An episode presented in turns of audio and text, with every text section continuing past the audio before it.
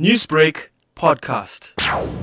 Fine was issued by the Competition Tribunal after the Competition Commission has referred a matter of excessive pricing against Dis-Chem to the Competition Tribunal for prosecution. The matter was prosecuted at the tribunal by the commission. Uh, Dis-Chem defended itself. So the tribunal, as the court, decided that what Dis-Chem did by increasing this price excessively is that they've contravened Section 8 of the Competition Act as well as uh, Regulation 4 of the Consumer Protection Regulation. So the tribunal agreed with the Commission that the increase is quite significant and there is no reasonable justification on the side of Dis-Chem why they have increased prices to that level. So as a result, they found them guilty and they fined them 1.2 million rand. Can you give us an indication as to how much the face masks were inflated by? There were three types of face masks that uh, we charged Dis-Chem for increasing them highly.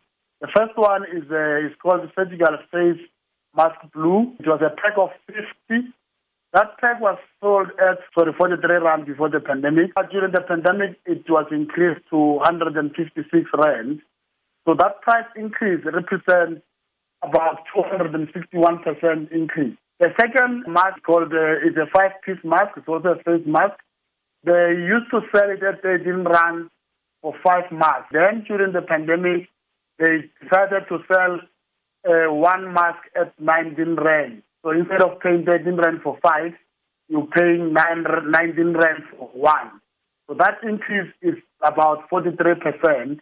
And then there's another face mask, uh, which they call it uh, uh, folio dress blue, uh, which they, uh, although here the costs have gone down uh, by like 0.1%, the, it, this can increase its price by 25%. How many other retailers has the tribunal and the commission found guilty of similar acts during the lockdown and pandemic? There are quite a number of them. Majority have actually decided to settle with the commission as opposed to defending themselves. We have over 12 million that has already been levied by the tribunal as a result of settlement that the commission has concluded with retailers that were charging consumers excessive price. Dis-Chem is the second one to be found guilty after defending itself at the tribunal.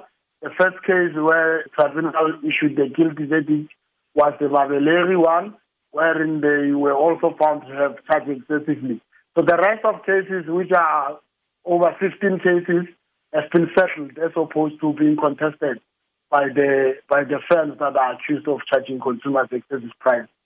Newsbreak, Lotus FM, powered by SABC News.